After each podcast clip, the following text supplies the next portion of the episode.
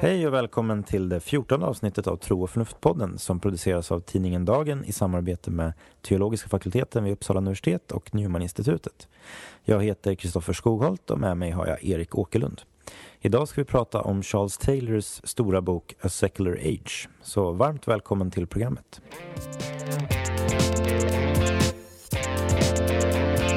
Ja, välkomna som sagt till terminens första avsnitt av Tro och förnuft-podden. Det är ju tre månader sedan vi spelade in det förra avsnittet om fri vilja, så um, det är ett tag sedan. Hur har sommaren varit för dig?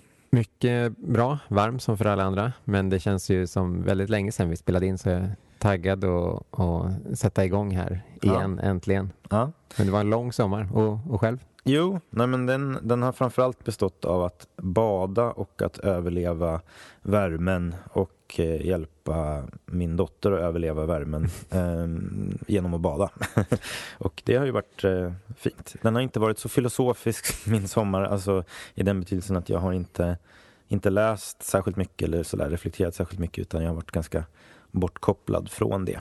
Mm. Du har vilat dig i form till den här Uh, ja, precis. inspelningen. Det kan man uh, säga. Det är ett snällt sätt att beskriva saken på. Uh, som sagt, vi har idag läst, eller till idag så har vi läst första delen av Charles Taylors bok A Secular Age, en bok som är på 700 sidor ungefär. Så att...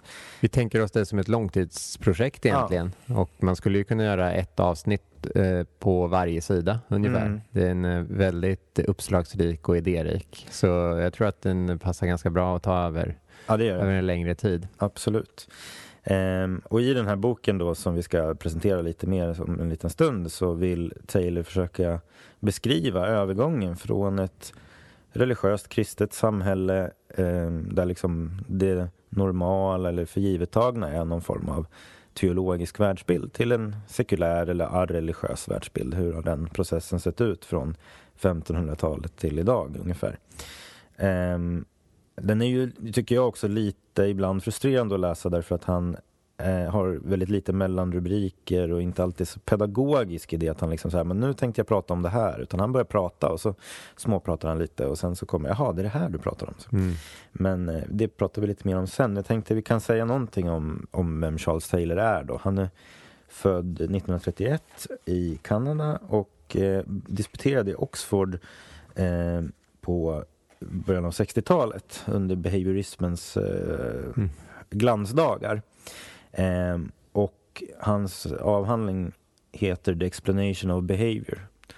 Och hans tes där är att vi kan inte, när vi ska förklara mänskligt beteende, eh, utesluta eh, specifikt mänskliga kategorier. Så vi behöver intentionalitet och intentionala förklaringar för att förstå mänskligt beteende. Och han, han eh, brukar beskrivas som en kritiker av naturalism mm. som han har en speciell betydelse för honom. Det är inte ateism utan det är att man försöker modellera human och samhällsvetenskaper utifrån naturvetenskapen och behandla människan som ett naturvetenskapligt objekt. Då. Så en av mm. hans poänger är liksom att människan är ett subjekt med eh, en inre värld som vi måste ta hänsyn till. Mm. Och, eh, han var mer i dialog med analytisk filosofi i början och sen gick han över till en, en mera hermeneutisk eh, och kontinental tradition. Mm. Och därför så har Taylor en väldigt intressant sätt att skriva som är liksom i skärningspunkten mellan ett analytiskt och ett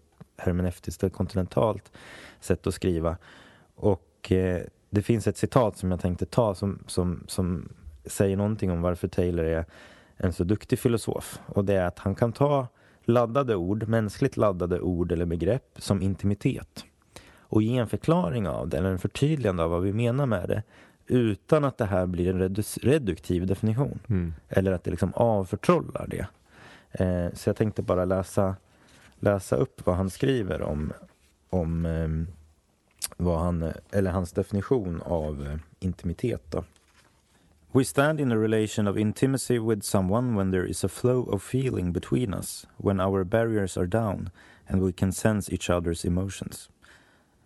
It's the relation we usually stand in with family and close friends. Väldigt materiellt på ett sätt, eller väldigt påtagligt och handgripligt. Ja, precis.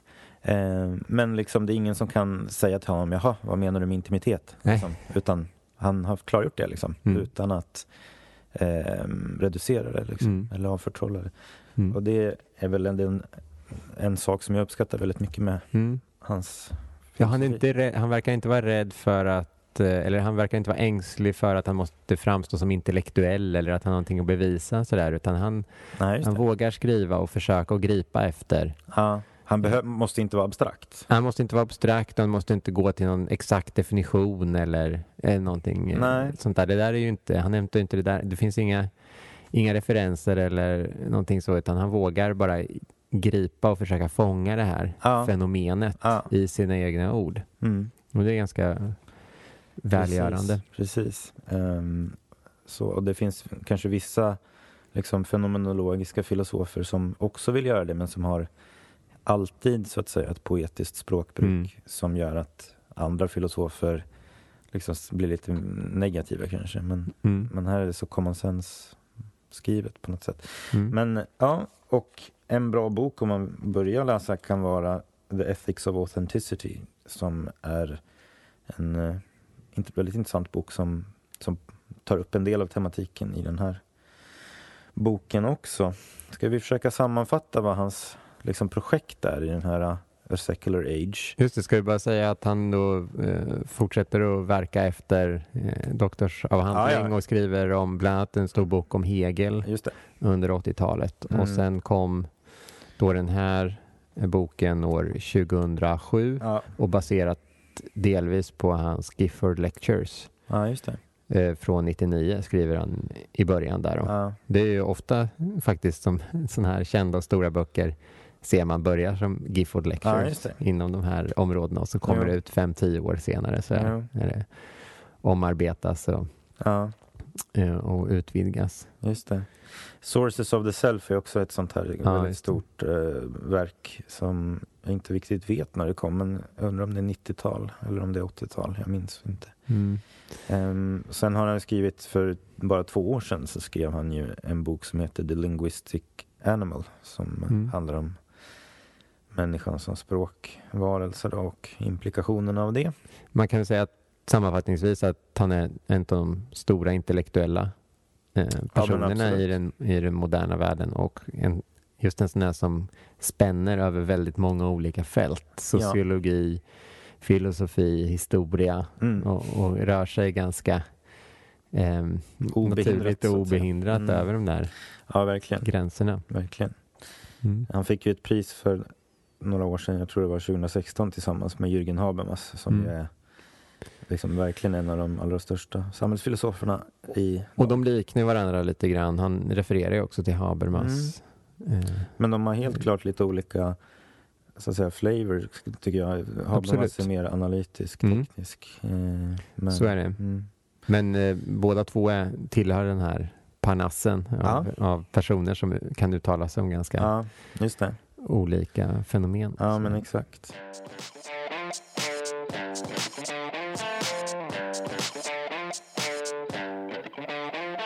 Om vi går in lite grann på mm. A Secular Age så säger han ju där i början att han vill försöka eh, så att säga spåra en idéhistorisk utveckling mm. från ett samhälle som där det så att säga var en del av det vi tog för givet. Mm. Att Gud finns. För det är väl det, det viktiga när man, när man hör det här, secular age, vad menar han med, med mm. sekulär tidsålder då? Och han gör ju en, en uppdelning där först och det är kanske de, mellan tre olika betydelser, varav mm. de två första är kanske de vanligaste.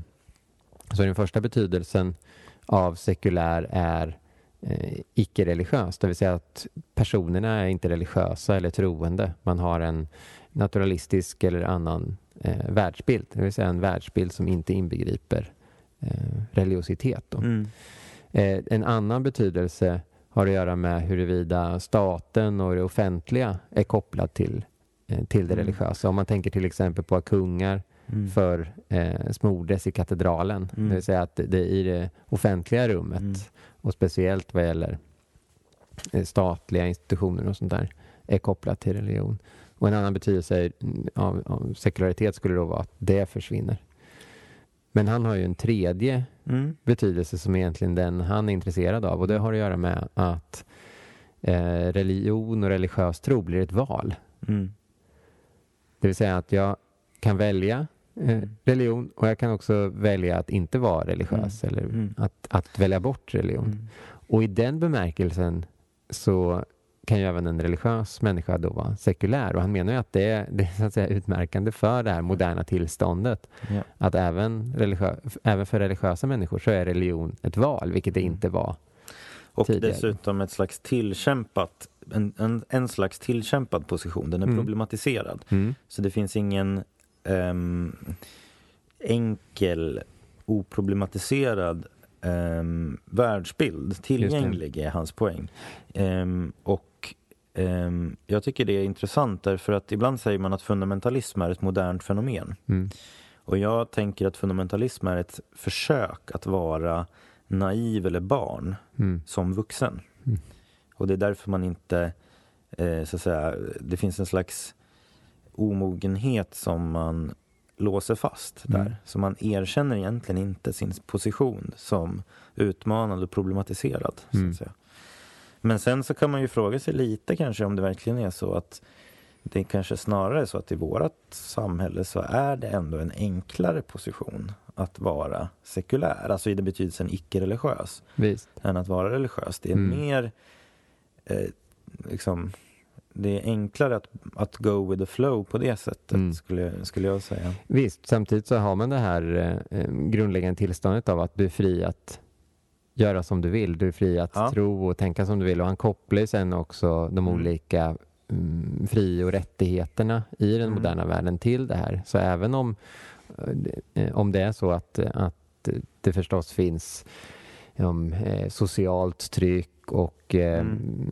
vissa sätt som anses vara mer neutrala i olika sammanhang så, så kan ingen fly från det här eh, Nej. valet. Nej. jag, han kopplar ju det då till, till eh, någonting i det moderna tillståndet och framförallt eh, till jaget eller självet och dess Mm. plats i den här Mm. moderna världen. Han har ju, Mm. som du sa, skrivit tidigare en bok då, som heter The Sources of the Self där han spårar alltså eh, jagets eller eh, självets källor, hur, hur den här moderna förståelsen av oss själva Mm. växer fram. Där man just kan säga till exempel ett jag eller självet, Mm. som, som, nästan som Mm. ett ting.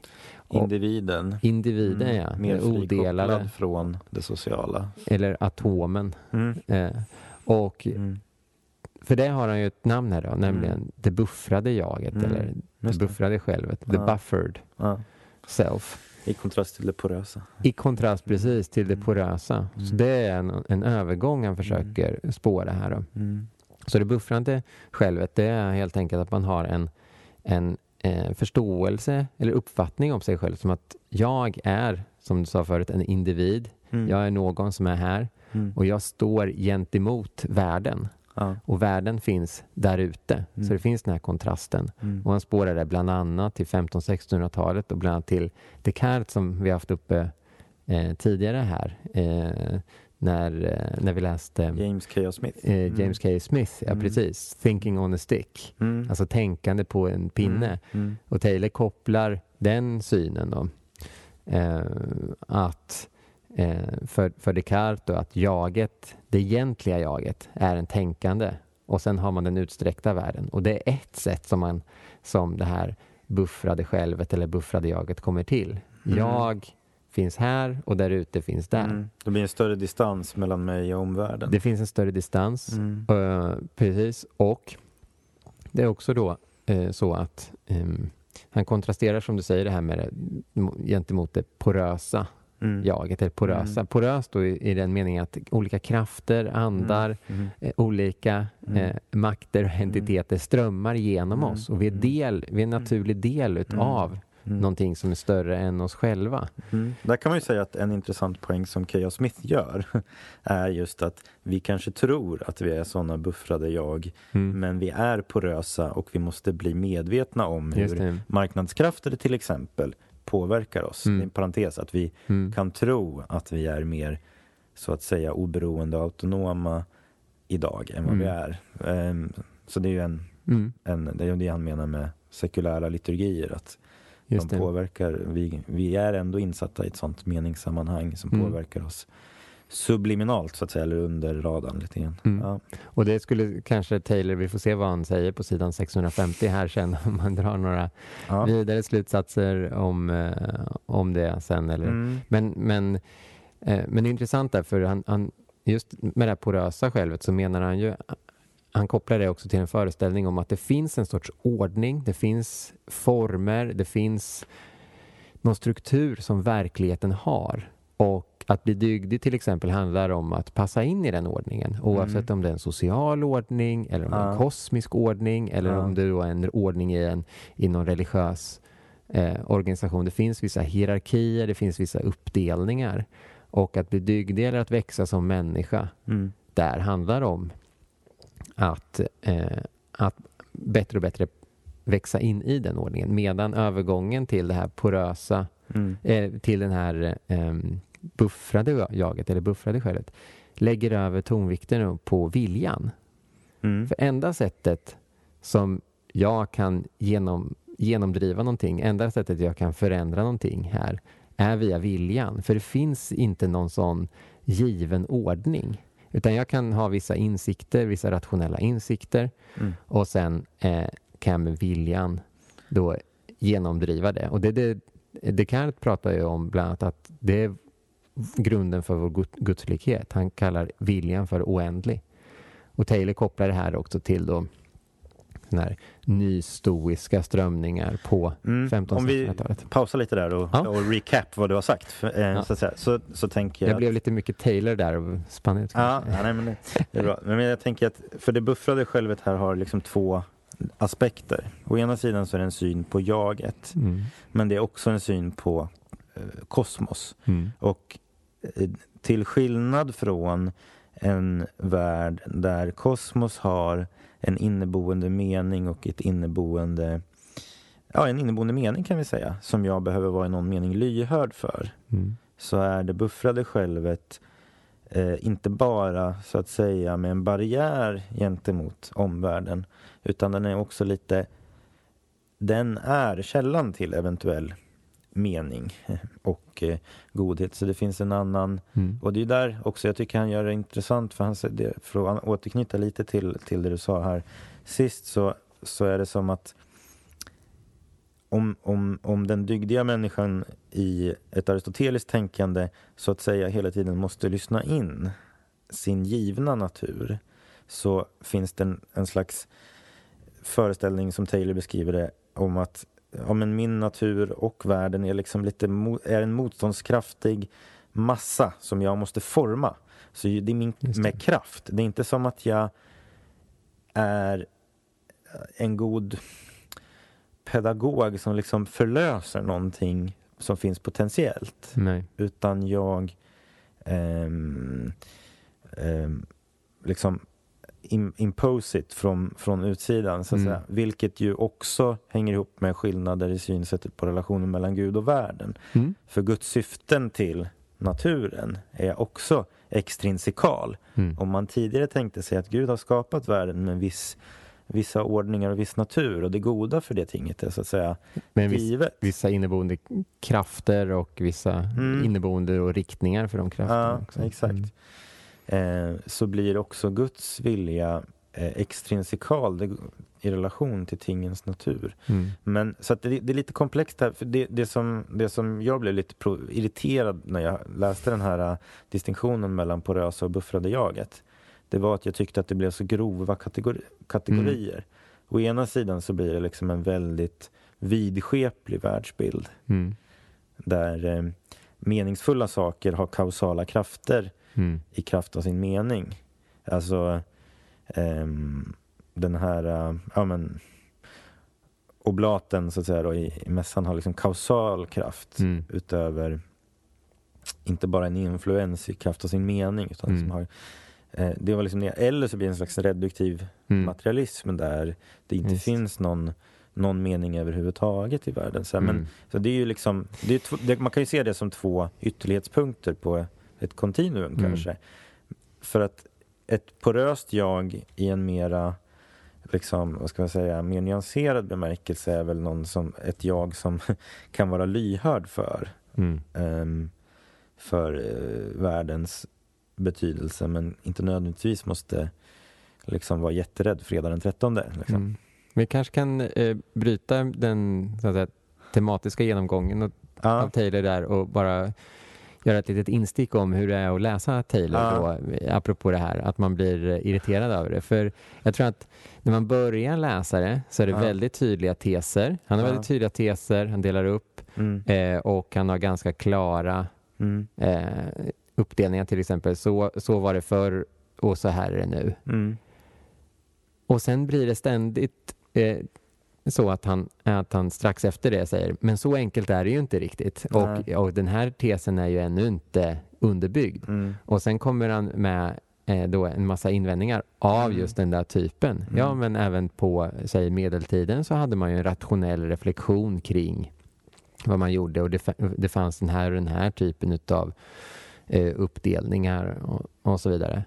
Och, och, i den moderna världen så har vi också, ja, men du nämnde förut där, det finns marknadskrafter som genomkorsar oss och så mm. vidare. Mm. Och sen får han ta tag i det. Så att, mm. eh, vi har ju bara läst en fjärdedel nu ungefär, mm. men tesen i grunden, bilden i grunden är ganska tydlig och det är väl ungefär den som vi har sagt. Och sen kommer alla de där, mm. alla de där fin mm. förgreningarna som, som Taylor också gör och en, en massa komplicerande faktorer och men, men å andra sidan så är det ju så här och så vidare. Mm. Så vi, vi får, eh, får här jo, vi kan gå in kan... på några, eh, ja. jag tycker vi kan gå in på några sådana ja. invändningar men man får nästan hålla sig till de här huvudteserna ja. och kanske men nämna lite om de här. Mm. Jo, precis. Det är väl lite, det är lite en, en stor flod så att säga. Sen så blir det fler och fler bifurkationer som man, eller förgreningar i Till exempel kan man ju generellt eh, eh, ifrågasätta bara det här uttrycket moderniteten. Att han mm. använder det som något ganska monolitiskt. Man har ju eh, mm. tänkare som på senare tid har börjat tänka på att det finns olika moderni moderniteter. Ja, och i en, eh, mm. i en svensk kontext har ju en sån som Joel Halldorf skrivit om det när det gäller kyrkor till exempel. Eh, och det finns ju en stark berättelse om moderniteten som ja, man tycker det. också Taylor mm. går in i. Som att mm. det, det, det, är någonting väldigt enhetligt och mm. det är en riktning. Mm. Och det, det ligger väl lite i hans hegelianska sida sådär att mm. historien har någon form av riktning med stort ja. R. Ja. Eh, men om man går ner på det så är det ju faktiskt så att det finns många till mm. exempel mm. alternativa moderniteter och många olika mm. sätt som den spelas ut och det är inte så enkelt. Nej. Men, men ja. anledningen till att jag tog upp det här med min frustration över liksom de grova kategoriseringarna av porös och buffrad det är för att jag tror att eh, om jag säger så här då, en, en, en eh, sekularist skulle kanske tycka att ja just det, precis, precis så är det. Och då tycker jag att den missar någonting viktigt som går förlorat i övergången från det porösa till det buffrade. Mm. Som inte så att säga bara är en avmytologisering av universum som till exempel också finns i den judiska skapelseberättelsen är också en slags avmytologisering av universum, så att säga, förflyttar, förflyttar andarna från, mm. från, från universum och så. Men, så att, så att, men det, det är ju, så att säga, läser man Taylors bok i sin helhet och även bara första delen så inser man ju att han att han har en mer liksom, komplicerad syn. Så. Men det var en sak som jag kände mig lite frustrerad över i början. Ja, liksom. Men, eh, mm. Jag tycker det, om, man ska, om man ska läsa det som att han, han utvärderar de här två sidorna mot varandra, så, eh, vilket jag inte tycker att han gör klart någonstans, men det är som att han eh, ibland beskriver det ena mm. positivt och det andra negativt och ibland så är det tvärtom. Ja, det. Eh, så det, det, går lite fram och tillbaka om man ska läsa ja, det på det sättet. Ja, det, det där sista du sa i och för sig, jag kan bara, mm. Eh, om jag bara får ta upp det, så har han ju där en intressant historieskrivning där han skriver att moderniteten eh, drar eh, logiska konsekven de logiska konsekvenserna av det som hände under vad som kallas då den axiala tidsåldern. Och vad är då axiala tidsåldern? Det är, var väl Karl Jaspers, en religionsfilosof, som på mitten av 1900-talet pratade om tiden från ungefär 800 f.Kr. till 200 f.Kr. Eh, ungefär där. Eh, som en tid när det hände väldigt mycket, speciellt inom den religiösa sfären. Mm. På, i många delar av världen mm. och till synes inte hopkopplat med varandra. Ja, Eller om det är 800 f.Kr. till 200 efter där nog. Eh, man har ju eh, Buddha i Indien, man har Konfucius och eh, Lao Tzu i, i, Kina och så har man Sokrates som ju också spelar en, en liksom, roll inom religionens mm. utveckling. Man har Jesus och man har vishetslitteratur mm. inom, inom judendom och så mm. vidare. Eh, och han skulle nog hålla med precis som det du sa, att eh, även i kristendomen finns den där avmytologiserande Ja, judendomen får judendomen vi säga då. då. Ja, precis. Eh, eh, judendomen finns den där avmytologiserande mm. eh, verkan, mm. i någon, eller mm. avförtrollande mm. verkan. Mm. Och på ett ställe då så skriver han att, eh, beskriver han det som att moderniteten i moderniteten så spelas så att säga, de logiska konsekvenserna av det ut. Mm. Ja, precis. Och man dess... kan ju klargöra det lite genom att säga att det finns en slags... Det han menar är ju att det immanenta är så att säga gudomligt i högre utsträckning. Det är så att säga tidigare. tidigare ja. Medan genom en föreställning om en transcendent gud så ja. kan det uppkomma en slags eh, distinktion mellan eh, den yttersta meningen och eh, ett rent eh, eh, naturligt välfungerande samhälle. Så, ja. att säga. Eh, så, så det uppkommer en slags det, det, uppstår en spänning där. Ja.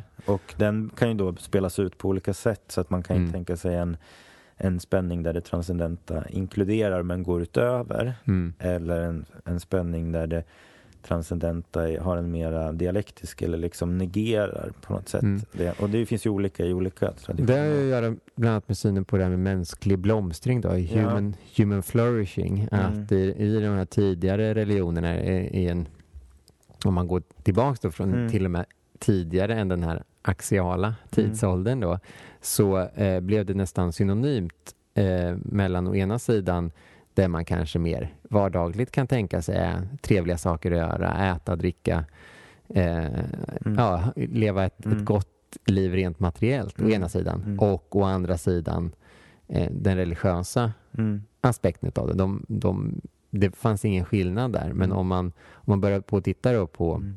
Sokrates eller Buddha eller mm. eh, Jesus eller vishetslitteratur så blir det en uppdelning mellan, eh, mellan att å ena sidan kunna, kunna bara då äta sig mätt, eh, mm. ha tak över huvudet och så vidare. Ja, och å andra sidan leva då ett, ett gott liv i någon mer moralisk mening, någon, mer mm. hö, någon högre mening. Mm. Och där har man ju den här uppdelningen då mellan gudomligt och, och världsligt. Att i världslig mening kan man, kan man leva gott utan att för mm. den skull gentemot det, gudomliga mm.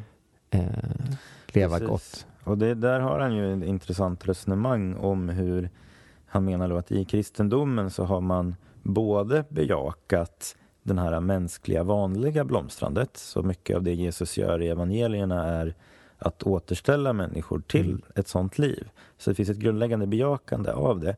Men samtidigt en föreställning om att det finns en högre väg, eller higher vocation som man säger, mm. där blomstrande faktiskt också kan betyda att man inte alls uppnår det som vi vanligen kallar för mänskligt blomstrande. Så att mm. vi kan, så, så, att eh, det han skriver där till exempel att till och med genom att dö en våldsam död, död som ung så kan du liksom mm. förverkliga ett gott liv. Mm. Det vill mm. säga det som Jesus gör egentligen. Då. Att, och, och, och vi ska ju komma in lite mer på det eh, senare. Vi kanske kan ta den. Vi, vi, vi en sak som vi missade att berätta i början när han, vad som är så att säga, hans, den här övergången. För det är ju dels så att säga, the conditions of belief som man säger, alltså det här förgivettagna eller bakgrunden. Mm. Bakgrunden till det vi explicit tänker som förändras då från en religiös till en sekulär tid. Men det är också föreställningen om vad det innebär att blomstra som människa.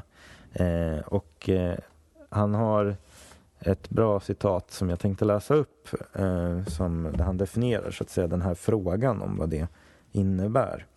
Och då skriver han så här på sidan 16. Every person and every society lives with or by some conceptions of what human flourishing is. What constitutes a fulfilled life? What makes life really worth living? What would we most admire people for? We can't help asking these and related questions in our lives. Eh, och det som Taylor menar egentligen är kärnan i, alltså en kärna i sekulära världen är ju att mitt, min eh, världsbild är ett val, den är problematiserad och inte självklar. Men den andra delen som han, han menar det är att man kan, en sekulär värld är en värld där svaret på den här frågan om vad mänskligt blomstrande är definieras eller besvaras i helt immanenta termer. Det finns mm. ingen hänvisning till någonting transcendent. Mm. Um, och det är det han kallar för exklusiv humanism. Um, och um, det är ju en, en tematik som vi kanske får spara några minuter, för jag tror att det kan vara smart att ta upp en annan tematik före dess. För mm. och, och, och, det vi ska säga också är att i hela hans resonemang så är ju, är ju hans grundläggande tes att vi kom inte till den här punkten om en sekulär värld enbart genom att naturvetenskapen kom och tog Guds plats. Ja, Utan mm. det är teologiska förändringar ganska mm. mycket i, genom historien och då har vi spårat de här teologiska förändringarna som möjliggör för mm. en exklusiv humanism och för en sekulär värld. Mm. Och en sån föreställning Um, och de, den här andra bilden, där, liksom, där liksom berättelsen som, som han menar då att vissa sekulariseringsteoretiker har använt kallar för subtraktionstesen, alltså att vi tar bara bort mm. vissa teologiska föreställningar och då uppkommer det här naturligt, så att säga. Mm. Utan han menar att det sker en teologisk förändring um, först. Men, och en sån sak som, som jag tyckte blev klar för mig när jag läste, det är varför föreställningen om det man brukar kalla för God of the Gaps då, eller kunskapsluckornas gud. Varför det? För grejen är att när du väl har den bilden på relationen mellan Gud och världen, att Gud finns till att förklara det som naturen inte kan förklara, eller naturvetenskapen inte kan mm. förklara. Mm. När du väl har den bilden på plats, då är ju subtraktionstesen ganska trovärdig. Mm. Och kanske är det så att de förutsätter den här subtraktionstesen eller mm. den världsbilden. Men vi kom dit genom teologiska förändringar. Mm. Eh, menar Taylor. Och då tycker jag att det vart, för mig vart det ganska klart. Och jag, jag kan försöka beskriva hur jag, mm. hur jag tolkar det då. Eh, men en förändring som sker från Thomas av Aquino på 1200-talet och framöver det är ju att man, man dels tänker sig att det finns en annan relation mellan våra tal om världen och tal om Gud.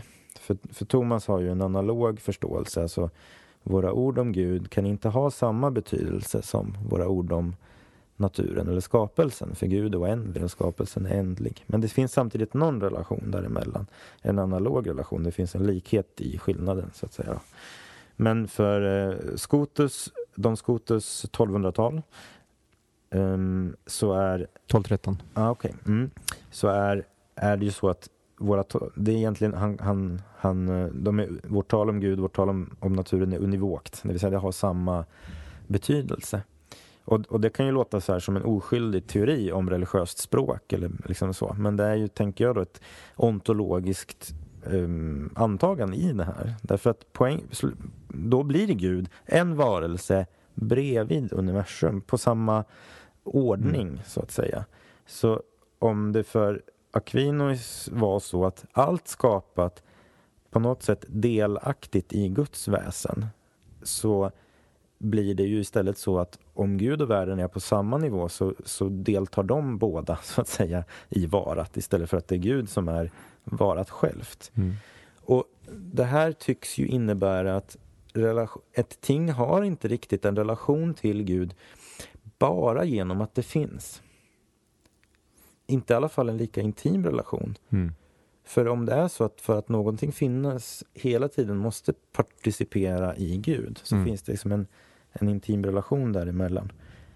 Det i kombination med eh, voluntarismen då, enligt vilken Gud inte kan begränsas av tingens natur, utan det goda som Gud vill, det är inte liksom på något sätt givet i, till någon grad av tingens natur, utan det är liksom externt mm. Guds arbiträra vilja. Och det tycks ju leda till att den relationen mellan Gud och världen är enbart liksom i termer av effektiv kausalitet eller mm. instrumentell kausalitet. Så Gud har gjort eller skapat tinget Och, eh, och då finns det, tinget säger ingenting om Guds vilja eller väsen så, så, sådant det är. Det återspeglar inte Guds vara.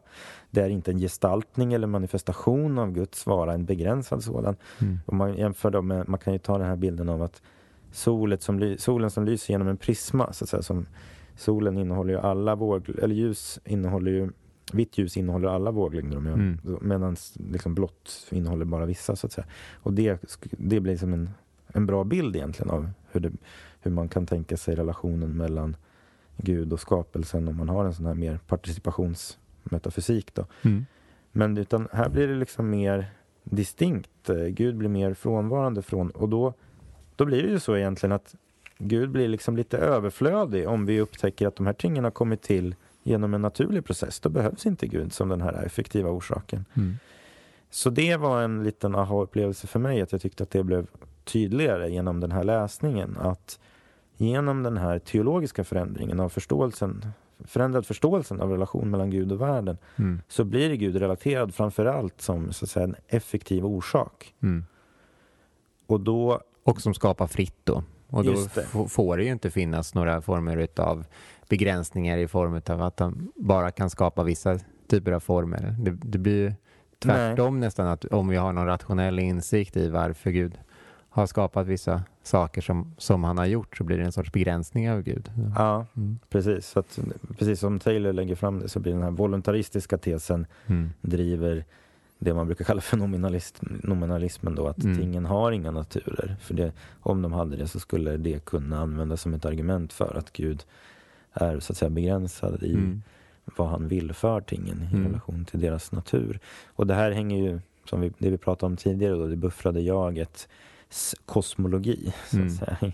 Där, där, um, och också han, han kom in på det här med det disciplinära samhället. Då, att vi, bör, vi får en, en slags mitt, min kropp eller mitt jag är inte givet så att säga utan det är liksom väldigt mycket ett projekt att forma och förändra. Mm. Inte att förädla det eller liksom kultivera det i en slags organisk mening utan mycket mera, det finns en slags mer våldsam relation egentligen mellan, mellan allting. Mm. Paradoxalt nog samtidigt som då själva våldet ska, ska eh, ja. minskas i det här ja, det. disciplinära samhället. Ja. Ja, där är ju en, en, eh, väl en intressant koppling jag gör som inte jag har tänkt på. Eh, just kopplingen mellan den, den eh, förändrade synen på förhållandet mellan, mellan världen och Gud då, som du mm. bra redogjorde för här, å ena sidan och å andra sidan uppkomsten då av det här disciplinerade samhället. Mm. Där också viljan kommer in mer och att, man, man, att eh, dygd eh, övergår då från att man ska låta sig formas på ett visst sätt mm. och eh, till att bli en del av en given helhet mm. till, eh, till att dygd blir, handlar väldigt mycket om eh, viljekraft egentligen. Ja. Ju högre viljekraft desto dygdigare. Ja. Och det, det kanske också blir någon slags bakgrund till pliktetiken där. Ja. Eh, där det ju egentligen handlar om att göra saker ganska mycket emot mina inklinationer. Ja. Um, och sen då också som bakgrund till en sorts modern social ingenjörskonst. Ja. Alltså tanken om att man kan forma samhället i enlighet med vissa abstrakta rationella mm. principer. För det finns att säga ingenting där givet i sig utan Nej. vi kan komma på vissa principer och sen kan vi med vilje eller med handlingskraft forma ja. samhället ja. efter det. Jo, precis. Och där är ju, alltså jag tänkte på det du sa om den klassiska förståelsen av dygd, för den är ju, det är ju så att säga också att förlösa någonting mm. som finns där potentiellt. Det är en mycket mm. mer organisk relation mm. mellan den med, liksom mellan den etiska och den naturliga nivån där. Mm. Etiken fullkomnar, bygger på och fullkomnar. Det är, så, det är mm. den klassiska definitionen av relationen mellan nåd och natur. Just. Nåden bygger på naturen och fullkomnar den, men förstör den inte. Mm. Men det här, eh, just det här samhället som projekt och man själv som projekt, ja. eh, det kopplar han på ett ganska roligt sätt tycker jag till, till eh, eh, frågan om humor och karneval och sånt där. Mm. För i, i det äldre samhället då fanns det som sagt i grunden någon form av given ordning som kommer till uttryck oavsett om vi är aktiva gentemot det eller inte. Och i ett sådant samhälle kan man tillåta sig att vid vissa tidpunkter vända upp och ner på allting. Eh, och han tar då karnevalen som ett exempel där, mm. där, där eh, tiggaren blir biskop och, och, mm. och biskopen ja, mm. förlöjligas och sånt mm. där för en dag per år. Mm. Där, där, där man vänder upp och ner på allting. Mm. Och det har ju med humor att göra, att bryta tabun. Det är en stor del av humor egentligen. Att, och att, att man också gör det. Men i och med inträdet utav då 1500-1600-tal så blir samhället ett projekt och då måste man vara aktiv gentemot det hela tiden. Mm. Och en, någonting sånt som en karneval blir egentligen helt obegripligt där, för det bara förstör ju den ordning man försöker upprätta. Ja, det. För vi, det är vi som måste upprätta den. Ja, så han ger exempel på en, en mängd olika mer eh, ska man säga, reformrörelser, revolutionära rörelser som har försökt och skapa en, eller efterhärma en sorts karneval eller festlighet. Men det lyckas liksom aldrig. Nej, det nej. finns inte det här, det här utrymmet för att ha en lite avslappnad inställning till det. Man försöker förändra dem så att de ska bli liksom mm. karaktärsdanande och bra, inte ha alla de här mm. dåligheterna som, som de har haft. Mm. Och det blir en sorts humorlöshet. Det mm. tycker jag är ganska bra mm på ett sätt nyckel också till vissa moderna olika politiska rörelser och religiösa rörelser. Om man pratar om fundamentalism till exempel. Finns det här utrymmet för, mm. för humor? Finns det en, den mm. typen av självdistans och ett sorts, sorts vilande i, i någonting? Eller är, är det den här väldigt aktiva inställningen? Vi måste hela tiden, varje, ja. varje minut av varje dag arbeta på. Eh, det blir lite, jag har sett mycket Pippi Långstrump sista tiden med min dotter då och det blir ju väldigt mycket så att säga prussiluskan över ja. de här eh, att lägga livet till rätta finns det ju en avhandling som heter av Yvonne Hirdman som handlar om den här som sociala ingenjörskonsten mm. ganska mycket. Även om jag måste säga att som vuxen så har jag större sympati för Prussiluskan ibland. Men, eh, ja, men jag har nog inte det faktiskt. Jag tycker hon är ganska jobbig. men, men, eh, men jag förstår din poäng. Ja, ja men alltså precis. Och där, det, det är väldigt intressant. Han kallar det för behovet av antistruktur. Ja, just det.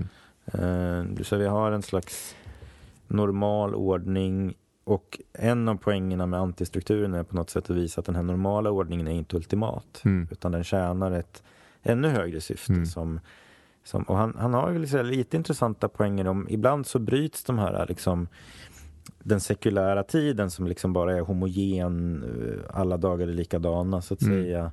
Eh, för det hänger någonstans ihop mm. här. Alltså att ibland då i vissa, det blir nationell sorg till exempel. Mm. Man kan tänka sig när Olof Palme dog eller när Anna mm. Lind mördades. Eh, alltså sådana typer, eller Breivik, alltså sådana typer av katastrofer där en form av gemenskap blir synlig som, mm. som liksom kanske är lite mer spontan och organisk. Mm. Um, Men om man kan återknyta med det vi sa nu till, till din mm. början lite om det här med för att knyta ihop det som ibland kan framstå som det dåliga gamla mot det bra nya eller att det är ett radikalt brott så tror jag att man kan nog inte komma till någon slutgiltig värdering av det gamla var dåligt, det nya bra eller ens tvärtom. Det är den här komplexa, det, är liksom, eh, han, hans, det han skriver är, lånar sig inte till någon form av enkel Tesdrivande? Eh, enkel, ja, eller enkel, enkelt slutgiltigt svar på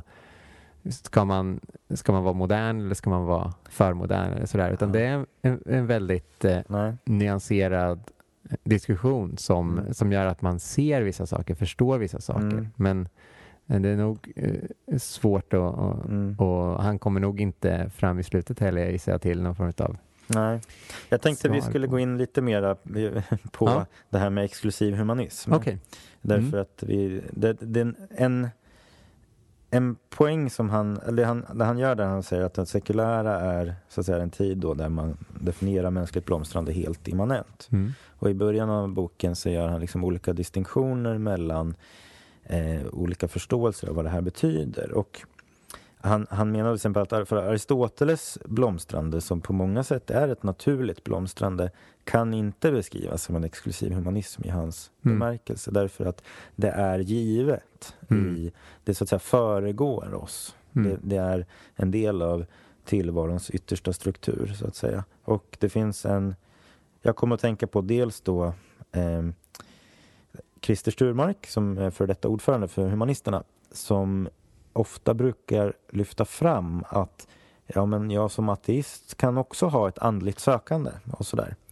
Och det här tycker jag är intressant för jag uppfattar det som att det han menar är att han har så att säga gjort sig av med den här guden som är en varelse bredvid universum. Mm.